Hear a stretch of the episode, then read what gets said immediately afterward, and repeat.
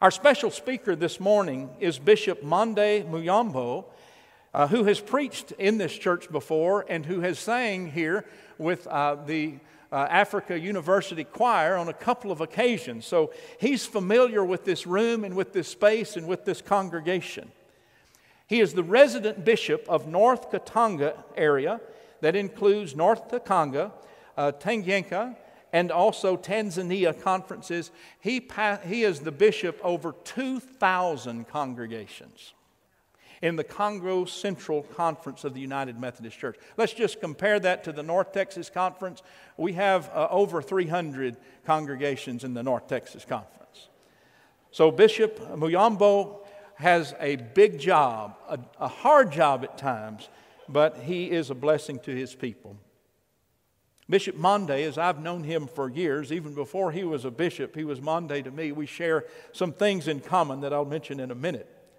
But he was an executive of the General Board of Global Ministries when he was elected on the fourth ballot during the Congo Central uh, Conference in 2017.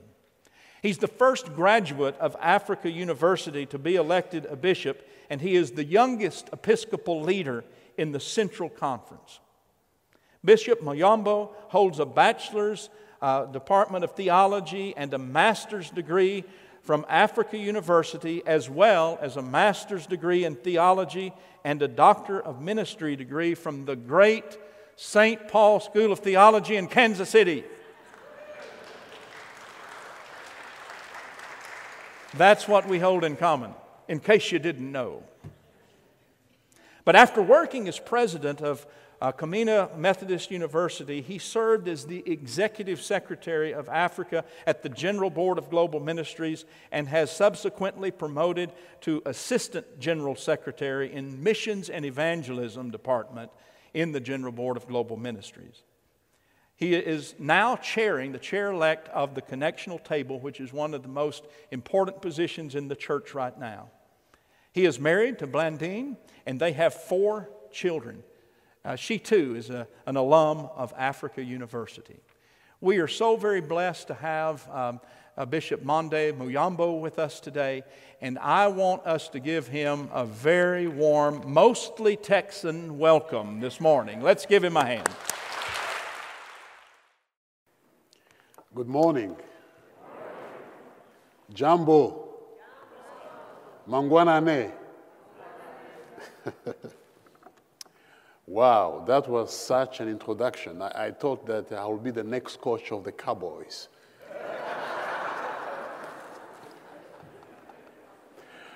uh, by the way, it's also exciting because uh, it's a, an exciting time to be in Dallas because the Mavericks are doing so well. And uh, I, I, I, love that team, by the way, so I, I made it another t shirt for them. Friends, I, I just want to express my gratitude to uh, Dr. Copeland and Tammy and the leadership for allowing me to uh, be in this space and share the Word of God. To be honest, this morning I've been praying. I said, God, I, you know, I, English can be my fifth language uh, until I came to Texas, I, I said, God, I need a special anointing so that I can speak Texan. So I'm going to try and, uh, you know, just uh, give me an A or a C. Uh, good morning, you all.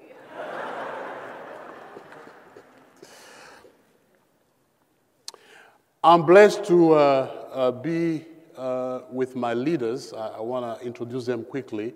I have Reverend Mutwale. He's going to stand up. He's from the Tanzania Annual Conference. He's the leader of the church there. He's also a global ministries missionaries in church planting. He's the person who started the church in Tanzania. I also have Reverend Emmanuel Irung. He's uh, my special assistant for special project and initiatives. I have uh, uh, Professor Mpichi. He's uh, an ethics and theology professor at one of our seminary. And I want the ladies to also be comfortable because we have also have uh, Reverend Dr. Betty, who is our first female clergy who has a doctorate in our conference. Uh, She cannot be with us this morning because she has a fever. You know, the, the cold here in America is so difficult for us. Let us pray. Gracious Lord, the word of my mouth and the meditation of my heart be acceptable unto you, God, my rock, my strength, my sustainer, and my redeemer. Amen. Friend, this morning uh, I will try to be short. And if I go over, you are free to make a motion and stop me from preaching.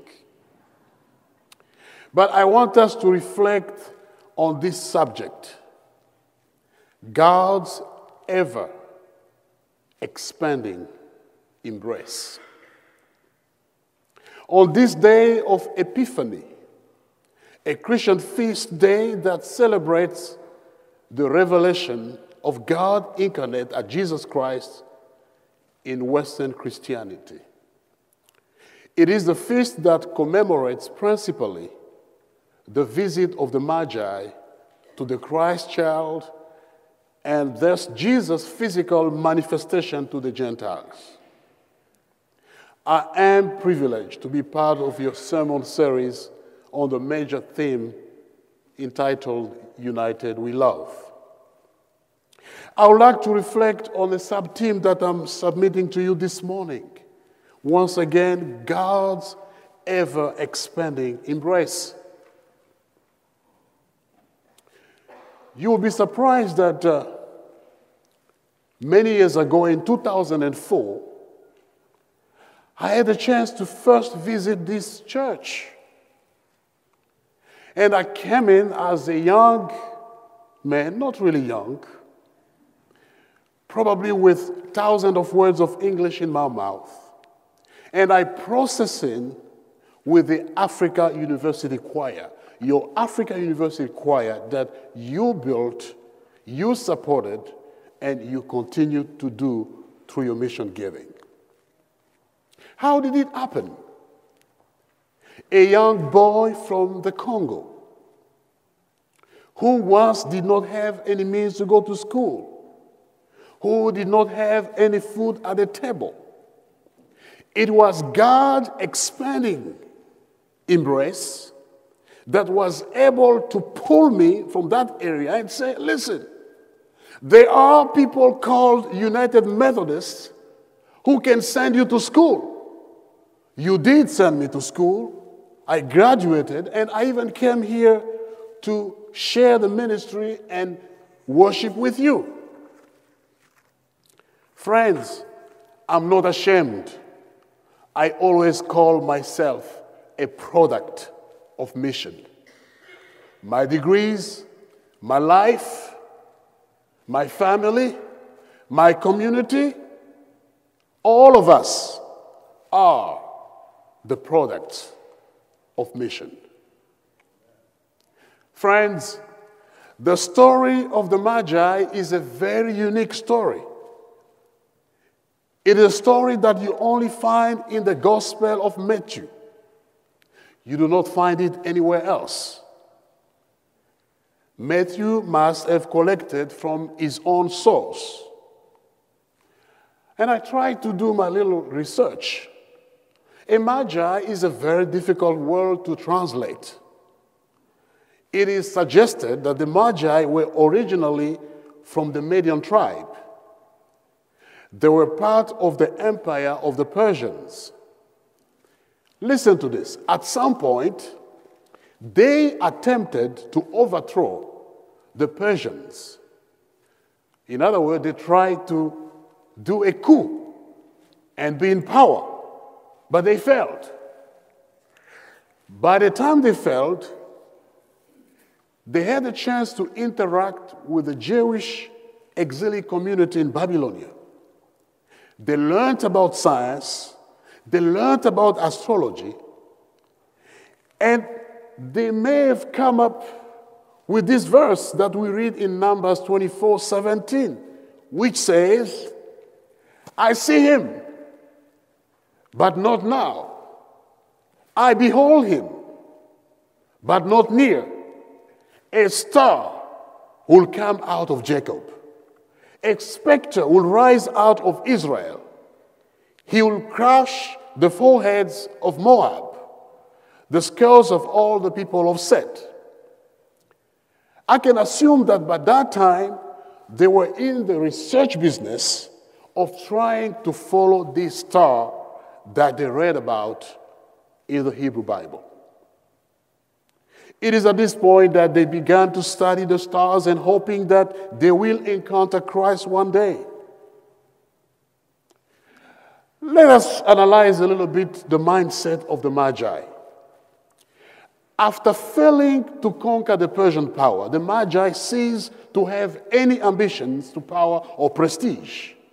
They became the tribe of the priests. They became in Persia almost exactly as the Levites were in Israel. They became teachers, instructors of the Persian kings. No sacrifice could have been offered unless a Magi was present. They became men and women of holiness and wisdom. Friends, let me define a little bit the role of a priest, the role of a preacher, the role of a bishop. The function of a priest is to pave the way to God. The Latin word for a priest is called pontifex. In other words, it's a bridge builder. When I'm consecrated as a bishop or I'm ordained as a pastor, my role is to be a bridge builder. I will call this person a catalyst of relationships. Someone who works for unity. Someone who will ensure that love binds that unity. He or she will build bridges across cultures, religions, races, social classes. Such attributes allow space for God's embrace and reaching out to people and places we cannot imagine. Listen to this. The Magi did not come looking for Christ through preaching, liturgy, sacraments, a welcoming congregation, and so forth. They came from another religion. They came seeking Christ after studying the night skies. They came practicing another religion. Regardless of their origins, God embraced them and led them to see Christ, the newborn King. Friends, let me remind you that as African, our ancestors practiced what we call African traditional religion. While some perceive African religion as paganism or animism, God embraced Africans and presented himself to the Africans as the supreme ancestor. John Mbiti, an African theologian, argues that Africans are religious by nature. They knew Christ even before the missionaries came. I've always told my fellow Africans, and I'm glad they are here, that we do not need somebody to put us in a room and remind us that we are Christians. We do not need to be put in a retreat camp to be told about our identity. God has already embraced us, even through our African traditional religion. The great Archbishop Desmond Tutu says that African traditional religion has given the gift of Ubuntu, the gift of community, that sense of human dignity, welcoming, and community, that sense of including everyone in God's kingdom, that sense of recognizing every human being. That's why Desmond Tutu and other people led black South Africans in the liberation movement from apartheid regime in South Africa. My fellow Africans who are here and around the world, no one can teach us about being welcoming congregations because it is already part of our DNA. The Ubuntu is already part of our DNA, and we have no choice than to embrace everybody. Brothers and sisters, as God's ever expanding embrace is manifested through the birth of the Christ, the empire is shaken. As Christ is born, the powers of the world are freaking out. And this character seemed to be the opposite of the Magi. It is the character of King Herod. He is not seeking God's ever expanding embrace, he is rather threatened by it. He is not comfortable to hear about the birth of another king in Israel. Although King Herod was a great builder and someone who the Roman trusted, he was almost insanely suspicious. And if he suspected anybody as a rival to his power, that person will be promptly eliminated. He murdered his wife, his mother in law, his oldest son, and other two sons. Can you imagine that kind of person? Herod is threatened by the birth of the newborn king. August, Augustus, the Roman Empire, say it was safer to be Herod's pig than to be his son because he was so cruel. At the center of King Herod's character was power and control. Brothers and sisters, power and control are toxic to our relationships. Power and control are toxic to our families, to our community. Power and control are toxic to our church community. They create instability, dysfunction in our family, in our community, and our church. For us to be able to experience God's ever expanding embrace and love in unity, we must empower one another. The more we concentrate power on few individuals, we open opportunities for oppression and suffering. Christ gives us a good example by showing his kindness, his kenosis, his humility through emptying himself and empowering all of us. Paul argues in Philippians 2 1 to 11. Therefore, if you have any encouragement from being united with Christ, and if any comfort from his love, if any come sharing in the Spirit, if any tenderness and compassion, then make my joy complete by being like minded, having the same love, being one in spirit and one in mind. Do nothing out of selfish ambition or vain conceit.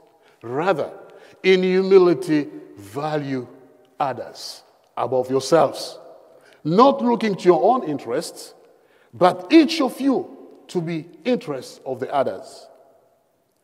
In your relationship with one another, have the same mindset as Christ Jesus, who, being in very nature of God, did not consider equality with God something to be used to his own advantage. Rather, he made himself nothing. As United Methodists, we must acknowledge today that our polity has become dysfunctional today. Our legislative process only gives power to the majority. God's ever expanding embrace is challenging us to create systems and polity where the voices of the minority, people of color, the poor, the sick, people of other sexual orientation, the marginalized, so that they can have the voice. We must shift to a system and polity that ensure that everyone feels part of the community and embraced by God. Let me almost go to the end of my sermon by looking at the three reactions that arose after the birth of Christ. King Herod, how did he react? It was hatred and hostility. Christ was seen as somebody who came to interfere in his power, in his kingdom, in his influence. Christ appeared as somebody who came to take his place, his power. And is the answer of Herod was to kill, to destroy the newborn king. The second reaction came from the chief priests and scribes. The chief priests and the scribes, the bishops, the scholars, theologians, pastors, how did they react to the birth of Christ? Surprisingly, they had a reaction of indifference. They were so engrossed in their temple ritual. They were so engrossed in their legal discussions. They were so engrossed in their legislations, petitions, they completely disregarded Jesus Christ. Brothers and sisters, we cannot be a church that is only engrossed in legislation and petition. We must instead engage in mission and be the drivers of God's ever expanding embrace. What about caring for the hungry, the immigrant, the marginalized, the orphans, the poor, the oppressed? My fellow Africans, where is our energy today? My fellow Methodists, where is our energy today? Are we only focusing on legislations that are punishing other people, or are we accompanying God in his embrace work of mission? The last reaction there was a reaction of the wise men and women, the reaction of adoring, the desire to lay at the feet of Jesus Christ and present him the noble gift. What kind of gift? The gift of gold to crown him as a king, the gift of frankincense as a gift of a priest, and the gift of myrrh for one is to die. People who came from another religion prophesy already about Christ being elevated to the position of king but they also prophesy about Christ dying on the cross as a way of expelling God's embrace. Friends, I would like to conclude my sermon by a story. I was living in Zimbabwe as an Africa university student. By the time of a major crisis, economic crisis, 2007, I go back home, my wife tells me that uh, I have, uh, I see new people in my home, and I ask, who are these people? They say, well, they are Congolese refugees who came here. They were told that uh, they needed a surgery at the hospital, but they told them that there is a pastor opposite the hospital, is from your country. You can go there and wait for your surgery. So I told my wife, how can you welcome people we don't know even if they are countrymen. My wife said, But I have no choice. They had their surgery, they went back to the camp. And then after a month, another couple came from Congo. They were refugees. And I asked my wife, What's going on here? She said, Okay, in the refugee camp, they were told that uh, if you go to the hospital, and if they ask you to wait, we now have a guest house. You go to Pastor Monday's house.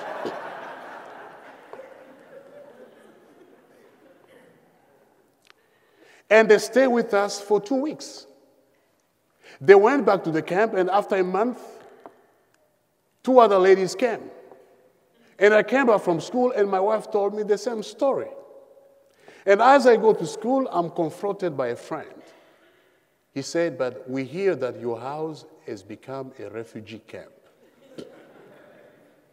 and he said, You know, by welcoming strangers, they may bring good luck to you. And I'm sharing you with this because in our house we've had death. We lost our first child who died from malaria. And uh, they were telling me how careless I was by welcoming strangers, and this is how I was experiencing bad luck in my family. One day, we didn't have any food in our home.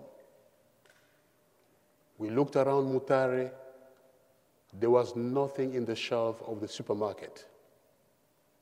So I go to school hungry, and I'm asking myself, how are we going to make it? We have, a, we have a young child, we don't have food, the whole country is in crisis. I come back home, my wife say, come and see the miracle, thank you, choir, that God has just made. So I'm going with my wife in a hurry, and she say, she takes me to the storeroom. What do I see? I see a bag of cornmeal. If you're from Zimbabwe, you know what I mean. It's sadza, right? I see a bag of sugar. I see a bag of rice. I see a bag of uh, uh, soja beans. I see milk. I see cooking oil. I see vegetables. And I'm like, what is going on? He said, God has visited us, visited us. So what happens? He said the refugees received the food supply in their camp from the Commission on Refugee. When they gathered, they said, We have to remember Pastor Manda in his house. So they put the food together and brought the food supply to our house. And it carried us for a month. Who would have thought that the stranger that we almost rejected, God will use those strangers to embrace his love and bring us food to the table. It is only God. It is only God. So this time, friends, I'm going to disturb you. I'm just going to ask you as I conclude look at your neighbor. Just give him an embrace and say, God, ever expanding embrace. Give him a piece of Christ. Give her a piece of Christ. In the name of the Father, the Son, and the Holy Spirit. Amen.